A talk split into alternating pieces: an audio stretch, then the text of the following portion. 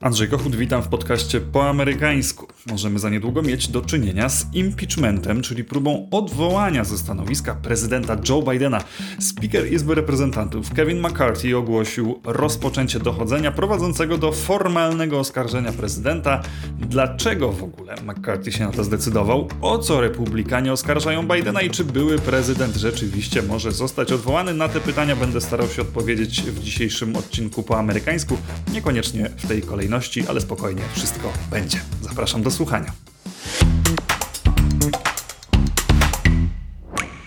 Podcast Po amerykańsku powstaje również dzięki waszemu wsparciu, za które bardzo serdecznie dziękuję, zresztą serdecznie zachęcając innych, by z tej możliwości wsparcia Po amerykańsku skorzystali. Patronite.pl kośnik po amerykańsku to jest ten adres, gdzie można przekazać środki na to, by kolejne odcinki podcastu powstawały. Jeżeli wam się podoba to, co robię, jeżeli chcecie słuchać o amerykańskiej polityce, jeżeli chcecie wiedzieć więcej o tym, co się w Stanach dzieje, zwłaszcza w tym roku, który dzieli nas od amerykańskich wyborów, to bardzo serdecznie zachęcam. patronite.pl ukośnik po amerykańsku, pisane razem, bez polskich znaków. Drugi artykuł amerykańskiej konstytucji precyzuje, w jakich sytuacjach prezydent może zostać odsunięty ze stanowiska, usunięty z urzędu prezydenta w ramach procedury impeachmentu. Może się tak stać w przypadku zdrady, korupcji oraz innych poważnych przestępstw i wykroczeń. W takiej sytuacji Izba Reprezentantów przeprowadza dochodzenie, następnie, i to jest kluczowe, głosuje nad artykułami impeachmentu, czyli tak naprawdę nad formalnym aktem oskarżenia wobec prezydenta, i ten akt oskarżenia trafia do Senatu, który w tej procedurze przyjmuje tak jakby rolę sądu. Obradami Senatu kieruje wówczas przewodniczący Sądu Najwyższego, więc władza sądownicza również jest reprezentowana, i aby prezydent został uznany winnym, aby został usunięty z urzędu, dwie trzecie głosujących senatorów musi się na to zgodzić. I tu pojawia się tak naprawdę kluczowy problem z tą procedurą, to znaczy taka przewaga jednej partii w Senacie prawie że się nie zdarza. A zatem wina prezydenta, żeby został usunięty ze stanowiska, musi być na tyle oczywista, na tyle niebudząca wątpliwości, żeby zagłosowali przeciwko prezydentowi przedstawiciele obydwu partii. I tutaj chyba czas na ważną informację historyczną. Nigdy w historii amerykańskiej nie udało się usunąć urzędującego prezydenta ze stanowiska, choć trzeba od razu dodać, bo niemal do tego rozwiązania się nie uciekano. Najbliżej odwołania prezydenta było w tysiąc osiemset sześćdziesiątym ósmym roku. Prezydenta Johnsona uratował wówczas jeden głos. Pozostałe trzy przypadki rozpraw toczących się przed Senatem to oczywiście sprawa Billa Clintona, pamiętna ze względu na osobę Moniki Lewinsky i taki posmak skandalu obyczajowego, no i dwie całkiem niedawne sprawy Donalda Trumpa. W obydwu zabrakło tych głosów, żeby prezydenta usunąć z urzędu. W przypadku Trumpa za drugim razem to było dziesięć głosów i zdarzyli się Republikanie, którzy wystąpili przeciwko Trumpowi, no ale dalej było ich zbyt mało, żeby Trump i tak już zresztą ustępującego, bo to było po przegranych wyborach w dwa tysiące dwudziestym roku, usunąć ze stanowiska. Oprócz tego procedurę impeachmentu wszczynano wobec Richarda Nixona w związku z aferą Watergate i to był chyba przypadek, kiedy do tego impeachmentu rzeczywiście mogłoby dojść, ale Nixon był tego świadom i sam ustąpił ze stanowiska, uprzedzając możliwą decyzję Senatu. No i są jeszcze dwa przypadki dziewiętnastowieczne. W tysiąc osiemset sześćdziesiątym siódmym roku prowadzono dochodzenie w sprawie W sprawie Johnsona, nie doszło do oskarżenia Johnsona, tak tego samego Johnsona, który omal nie został usunięty z urzędu rok później, kiedy to zabrakło jednego głosu. No i w tysiąc osiemset sześćdziesiątym roku specjalna komisja prowadziła dochodzenie w sprawie prezydenta Buchanana w związku z podejrzeniem korupcji. I tutaj rozwiązanie było również ciekawe. Dochodzenie nie wykazało, żeby Buchanan skalał się jakimś czynem korupcyjnym, natomiast komisja uznała, że ta administracja jest najbardziej skorumpowaną od czasu uchwalenia amerykańskiej konstytucji. Tak więc yy, krótki rys historyczny, na który sobie pozwoliłem, pokazuje jasno, nikt Bidena z urzędu nie usunie na dziewięćdziesiąt dziewięć procent. Oczywiście trzeba dopuścić sytuację, gdzie a, w ramach tego toczącego się m, dochodzenia pojawi się jakiś y, przełomowy dowód na to, że Biden, dajmy na to, wziął kilka milionów dolarów łapówki, ale na razie cienia takiego dowodu nie widać. Republikanie nie mają nawet większości w Senacie. Trudno więc sobie wyobrazić, że znajdą kilkunastu demokratów skłonnych, by razem z nimi ramię w ramię usunąć Bidena z urzędu. Dlatego trzeba sobie od początku jasno powiedzieć. Mamy do czynienia z pewnym politycznym spektaklem. I co powiedziawszy, możemy się zastanowić nad tym, dlaczego właściwie republikańscy kongresmeni postanowili nam ten spektakl zorganizować. Po pierwsze, i to jest rzecz, której lekceważyć nie wolno, jest w tym pewna chęć odegrania się. Wielu republikanów ma oczywiście żal do demokratów za specjalne komisje, które badały sprawy Trumpa, za dwie nieudane próby odwołania go ze stanowiska i w ten sposób chętnie utrudniłaby życie obecnemu prezydentowi. Zresztą głosy, że republikanie powinni wykorzystać większość w Izbie Reprezentantów po to, żeby się Bidena spróbować pozbyć, dawały się słyszeć tak naprawdę od początku, kiedy zdominowali Izbę Reprezentantów po wyborach w dwa tysiące dwudziestym drugim roku. No a teraz doszła do tego jeszcze, doszedł do tego jeszcze jeden wątek, czyli wysyp spraw sądowych przeciwko Donaldowi Trumpowi, które oczywiście pomagają mu mobilizować ten najtwardszy elektorat, ale jednocześnie trochę obciążają go wizerunkowo. Jest więc możliwe, że części republikanów zależy na zbudowaniu takiej pewnej symetrii, zmniejszenia znaczenia tych zarzutów wobec Trumpa poprzez pokazanie, że również Biden ma swoje ciemne strony, że również on mógł być w coś umoczony. Czy te zarzuty są poważne, czy nie, to jest kwestia, którą jeszcze się za chwilę zajmę, ale jeżeli odpowiednio długo się będzie powtarzało, że Biden, że mroczne interesy jego syna Huntera na Ukrainie, w Chinach, to może coś z tego w umysłach wyborców pozostanie, może coś się, mówiąc kolokwialnie, przylepi. Więc oczywiście argumentem za takim rozwiązaniem, jakim jest impeachment, może być ze strony republikanów po prostu taktyka polityczna. Ale kto wie, czy nieważniejszy jest obecny układ sił, obecna gra tocząca się wewnątrz republikańskiego obozu, bo należy pamiętać, że Kevin McCarthy, speaker Izby Reprezentantów, zdobył swoje stanowisko z wielkim trudem. Nie wiem, czy pamiętacie ten spektakl, który rozegrał się na początku tego roku. Potrzeba było kilkunastu głosowań, żeby Kevin McCarthy, a, przez lata lider mniejszości republikańskiej w Izbie Reprezentantów, został speakerem. Jego kandydaturze sprze- sprzeciwiała się taka radykalna frakcja Freedom Caucus, a, która uważała, że McCarthy nie jest dostatecznie radykalny i w związku z tym robiła wszystko, by do przegłosowania jego kandydatury nie dopuścić, a ponieważ ta przewaga republikanów w Izbie Reprezentantów jest niewielka, no to żeby kandydatura McCarthy'ego przeszła, nie potrzeba było głosów niemal wszystkich republikanów w Izbie. McCarthy za cenę licznych ustępstw, kompromisów w końcu speakerem został, osłabiając jednocześnie swoją pozycję na przyszłość. No a teraz okazuje się, że członkowie Freedom Caucus nie są do końca z niego zadowoleni. Wciąż uważają, że nie jest on dostatecznie radykalny w walce z demokratami. W związku z tym na przykład Matt Gaetz sugeruje, że można by go odwołać. To oczywiście nie jest takie proste. Gaetz mógłby złożyć wniosek o odwołanie McCarthy'ego. Może to zrobić również ze względu na ustępstwa, wspomniane ustępstwa, które McCarthy, do których został zmuszony, kiedy walczył o stanowisko speakera, bo teraz nawet jeden kongresman może wystąpić o odwołanie speakera, co oznacza, że pozycja speakera jest teoretycznie bardzo słaba. No ale jednak, żeby odwołać McCarthy'ego, potrzebna by była większość w kongresie. I tutaj jest raczej wątpliwe, czy większość republikanów zgodziłaby się z odwołaniem McCarthy'ego, a jeżeli nie, to czy znaleźliby się demokraci, którzy zaryzykowaliby chaos polityczny, który mógłby nastąpić później i wsparliby w głosowaniu najbardziej radykalną frakcję republikańską. Zatem wydaje się, że O swoje stanowisko, o to, że nie zostanie odwołany w najbliższym czasie, McCarthy mógłby być dość spokojny. Ale jedno to utrzymać stanowisko, a drugie kierować swoją partią w Izbie Reprezentantów, być zdolnym do przeprowadzenia legislacji przez Izbę. Do tego potrzebna jest pewna kontrola własnego obozu, a bez tej radykalnej frakcji McCarthy'emu będzie bardzo trudno. Bo na przykład do końca września trzeba będzie przegłosować ustawę przedłużającą finansowanie rządu do czasu uchwalenia budżetu. To jest sytuacja, która w amerykańskim kongresie pojawia się dosyć regularnie. Kończy się rok budżetowy wraz z końcem września. Powinna być nowa ustawa budżetowa, najczęściej jej nie ma. Ustawa, albo raczej ustawy powinienem powiedzieć. Najczęściej te prace się ślimaczą i w związku z tym potrzebna, potrzebny jest tak zwane stopgap bill, czyli ustawa, która pozwoli na finansowanie rządu w tym czasie potrzebnym na wypracowanie nowego budżetu. Czasem zresztą te przedłużenie finansowania następuje więcej niż raz, a nową ustawę budżetową udaje się uchwalić dopiero kilka miesięcy później.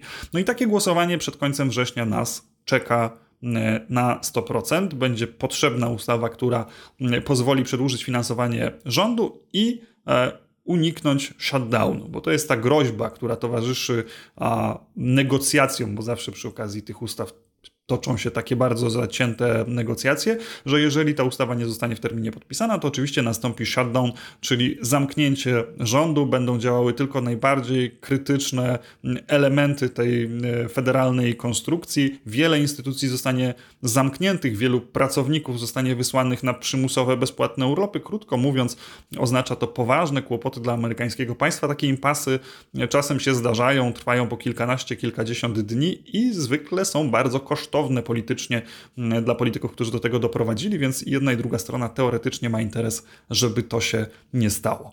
Żeby się to nie stało, no to tym razem będzie trzeba zjednać sobie radykałów, którzy niekoniecznie będą chętni do tego, by unikać shutdownu. Oni uważają, że być może należy stosować tego rodzaju środki, żeby utrudnić demokratom życie. Pamiętamy dyskusję o zwiększeniu limitu zadłużenia sprzed kilku miesięcy, kiedy o mały włos Stany Zjednoczone uniknęły bankructwa, również ze względu na podobne tarcia w amerykańskiej Izbie Reprezentantów. Zdolność McCarthy'ego, by nakłonić swoich najbardziej radykalnych kolegów do ustępstw, może być niewielka. Dlatego pojawia się przypuszczenie, że rozpoczęcie procedury impeachmentu wobec Bidena to jest ustępstwo z jego strony, które z jednej strony ma oczywiście umocnić jego pozycję i pokazać, że również dla tych radykalnych wyborców ma on coś do zaoferowania, ale z drugiej strony ułatwić mu przyszłe głosowania, wymuszenie pewnych ustępstw na kolegach z Freedom Caucus. To jeszcze jedno ważne pytanie, czy ten impeachment wobec Bidena ma jakieś rzeczywiste podstawy. Ja bym powiedział, że jak na razie te podstawy są dosyć wątłe. Republikanie od dłuższego czasu skupiają się na synie Bidena, na Hunterze. Zresztą o kłopotach prawnych Huntera nagrałem jakiś czas temu odcinek. Kto jest ciekawy, ten może posłuchać, jakie są zarzuty wobec syna prezydenta i na ile one są mocne. Natomiast Republikanie starają się też udowodnić, że te zarzuty dotyczą nie tylko Huntera, że prezydent był uwikłany w interesy syna, że korzystał na nich finansowo, że w związku z tym ma również jakieś niejasne powiązania, czy to na Ukrainie, czy w Chinach, które dziś mogą rzutować na jego politykę. Dowodów na to jak na razie zbyt wielu nie znaleziono, a raczej należy powiedzieć, że takich twardych, jednoznacznych, pokazujących winę Bidena dowodów po prostu nie ma albo wciąż nie zostały ujawnione. Hunter Biden rzeczywiście wykorzystywał fakt, że jego ojciec sprawował wówczas urząd wiceprezydenta i o tym mówiłem w poprzednim, w tym odcinku podcastu dotyczącym samego Huntera. On, krótko mówiąc, pokazywał siebie jako syna wiceprezydenta, który może wiele w Stanach Zjednoczonych, który, który może wiele osiągnąć i w związku z tym warto z nim robić interesy. E, oczywiście e, samo... E, Chwalenie się nazwiskiem i sugerowanie, że ma się jakieś wpływy przestępstwem nie jest. Należałoby wykazać, że Hunter w jakiś sposób rzeczywiście używał kontaktów ojca, możliwości ojca, a nie tylko zachowywał się w raczej niemoralny sposób. Natomiast Republikanie uważają, że coś w tym jednak było więcej, że to nie było tylko wykorzystywanie nazwiska, ale gdzieś Joe Biden w tych interesach wziął udział. McCarthy zresztą wyliczył szereg zarzutów, jakie stawiają Bidenowi. Jego zdaniem Biden po pierwsze okłamał naród amerykański, ponieważ w debacie z Donaldem Trumpem, jednej z tych bardzo zaciekłych debat, kiedy temperatura była bardzo wysoka, rzucił, że jego syn nie robił interesów z Chińczykami. W rzeczywistości Hunter Biden jakieś interesy z Chińczykami robił i nawet kilkaset tysięcy dolarów miał na tych interesach zarobić. Czy Biden o tym nie wiedział, czy rzucił to w wirze debaty, czy świadomie w debacie chciał nieco wybielić swój własny wizerunek, tego nie wiemy, ale to, że polityk mija się z prawdą w debacie, to jeszcze nie powód do kryminalnych oskarżeń, bo inaczej pewnie większość klasy politycznej miałaby bardzo poważne problemy prawne. Biden twierdził też w innej sytuacji, że nie znał partnerów biznesowych swojego syna. Zostało wykazane, że jednak z niektórymi się spotkał, wymienił miał jakieś grzeczności, prowadził mało zobowiązujące rozmowy, ale trochę znowu brakuje ciężaru w tym zarzucie, to znaczy nie ma jasnego dowodu na to, że Joe Biden w jakiśkolwiek sposób prowadził interesy z partnerami biznesowymi syna. W innych zarzutach pojawia się m.in. sugestia, że rodzina Bidenów ileś tam zarobiła na kontaktach tu czy tam, chodzi o państwa właśnie takie jak wspomniane Chiny czy Ukraina, i rzeczywiście da się wykazać, że te pieniądze zostały zarobione przez Huntera Bidena. Dopóki nie ma dowodów na to, że coś na tym zarobił sam Joe Biden, to trudno tu mówić o jakiejś poważnej podstawie do korupcyjnych zarzutów. Taki zarzut korupcyjny również się pojawia w związku z anonimowym, niepotwierdzonym donosem, że Biden i jego syn mieli przyjąć łapówkę od ukraińskiej firmy Burisma. Jest też zarzut, że Hunter był jakoś specjalnie traktowany przez instytucje federalne w tych dochodzeniach, które się toczyły przeciwko niemu ze względu na pozycję swojego ojca. No i tutaj, jeżeli chodzi o ten niepotwierdzony donos, dopóki nie zostanie on potwierdzony, jest tylko donosem. Jeżeli chodzi o tą sytuację z instytucjami federalnymi, należałoby wykazać, że Joe Biden w jakiśkolwiek sposób wpływał na te instytucje, by bardziej ulgowo traktowały jego syna, a nie chodziło na przykład o to, że któryś z urzędników pragnął się przypodobać prezydentowi, proponując Hunterowi Bidenowi bardziej korzystny dla niego przebieg tych toczących się przeciwko niemu postępowań. Podsumowując, jest tu cały szereg zarzutów, ale dosyć mało twardych dowodów. To wszystko wygląda na zbiór rozmaitych wątpliwości, które gdzieś w toku śledztwa się pojawiły, ale Republikanie prowadzą przeciwko Bidenowi dochodzenie w Izbie już od kilku miesięcy i jak na razie twardych, jednoznacznych, przekonujących dowodów nie pokazali. Nie wykluczam, że to się um, nie wydarzy. Możliwe, że coś tam jednak pod spodem jest. Te dochodzenie w ramach impeachmentu da e, śledczym nowe narzędzia, na przykład będą mogli zażądać, wgl- domagać się wglądów w historię finansową Bidenów i może tam czai się jakaś informacja, której e, potrzebują, ale na chwilę obecną nic nie wskazuje na to, by już znaleźli jakiekolwiek informacje, które mogłyby przekonać opinię publiczną, ale również kolegów z Partii Demokratycznej, co jest kluczowe, do tego, żeby zagłosowali za usunięciem Bidena, więc tak jak już mówiłem, na dziewięćdziesiąt dziewięć procent myślę, że Biden odwołany nie zostanie. Zresztą warto dodać, że pojawia się pytanie, czy w ogóle ta sprawa opuści Izbę Reprezentantów i czy Biden zostanie formalnie oskarżony, bo Republikanie mają większość w Izbie Reprezentantów, ale pytanie, czy wszyscy będą skłonni do oskarżenia Bidena, bo na co też wielokrotnie zwracano uwagę, McCarthy wykonał bardzo zaskakującą woltę. Najpierw twierdził, że impeachment Bidena może się rozpocząć tylko wtedy, kiedy większość w Izbie Reprezentantów będzie się tego domagać, po czym niespełna dwa tygodnie później sam zdecydował o rozpoczęciu tej procedury impeachmentu, co sugerowałoby, że obawiał się, iż tych głosów po prostu zabraknie. Żeby było jeszcze ciekawiej, McCarthy, postępując w ten sposób, wykorzystał precedens stworzony przez Nancy Pelosi przy pierwszym impeachmencie Trumpa, która wtedy również samodzielnie ogłosiła rozpoczęcie tej procedury, za co zresztą Republikanie bardzo mocno ją krytykowali, uważając, uważając, że cały ten impeachment jest bezprawny.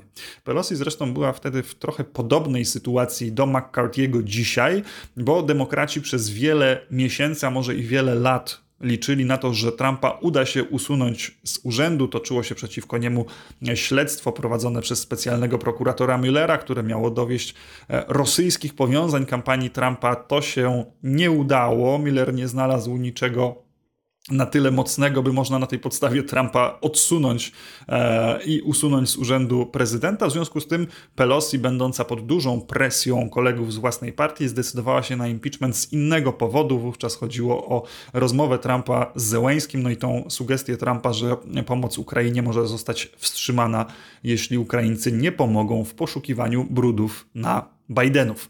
Zatem wracając do fundamentalnego pytania, nie wiadomo nawet, czy McCarthy'emu uda się przegłosować w Izbie te artykuły impeachmentu, które pozwoliłyby na skierowanie sprawy do Senatu, choć tutaj najbardziej radykalni republikanie, tacy jak Marjorie Taylor Greene, twierdzą, że da się to zrobić, wymuszając taką decyzję na mniej zdecydowanych kolegach, po prostu ponawiając to głosowanie kilkukrotnie, a pomiędzy głosowaniami zachęcając e, republikańską bazę wyborczą do tego, by naciskała na tych kongresmenów, którzy się opierają, i że taka presja ze strony wyborców pomoże, by ostatecznie e, wymusić jedność republikanów w tej sprawie. To rzeczywiście może się udać.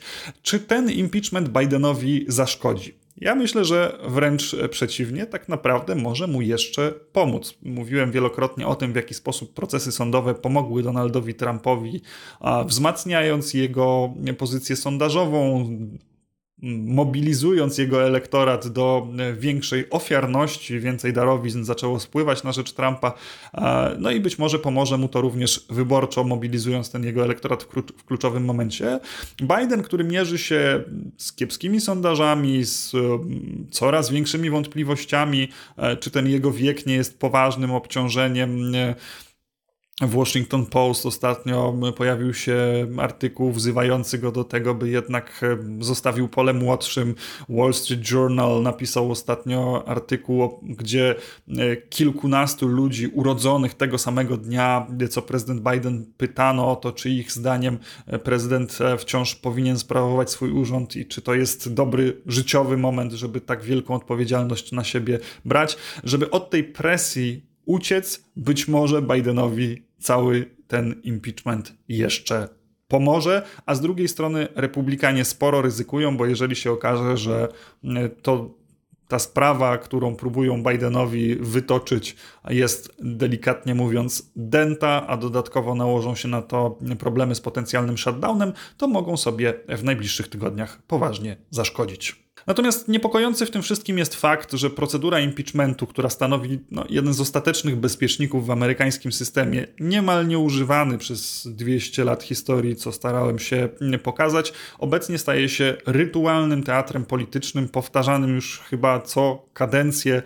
pozbawionym często większego sensu, ale pozwalającym na budowanie pewnej narracji, walkę o sondażowe słupki. Niestety o to może tu chodzić i w tym, i w potencjalnych następnych impeachmentach, bo jeżeli a, tradycja prób odwoływania prezydentów się zakorzeni, to pewnie również w nadchodzących latach możemy się podobnych spektakli spodziewać. To wszystko na dziś. Bardzo dziękuję za wysłuchanie, za obejrzenie tego odcinka po amerykańsku. Jeśli Wam się podobał, to niezmiennie zachęcam do wsparcia. Patronite.pl, ukośnik po amerykańsku, pisane razem, bez polskich znaków. To również dzięki Wam kolejne odcinki tego podcastu mogą powstawać. Andrzej Kochut, do usłyszenia wkrótce.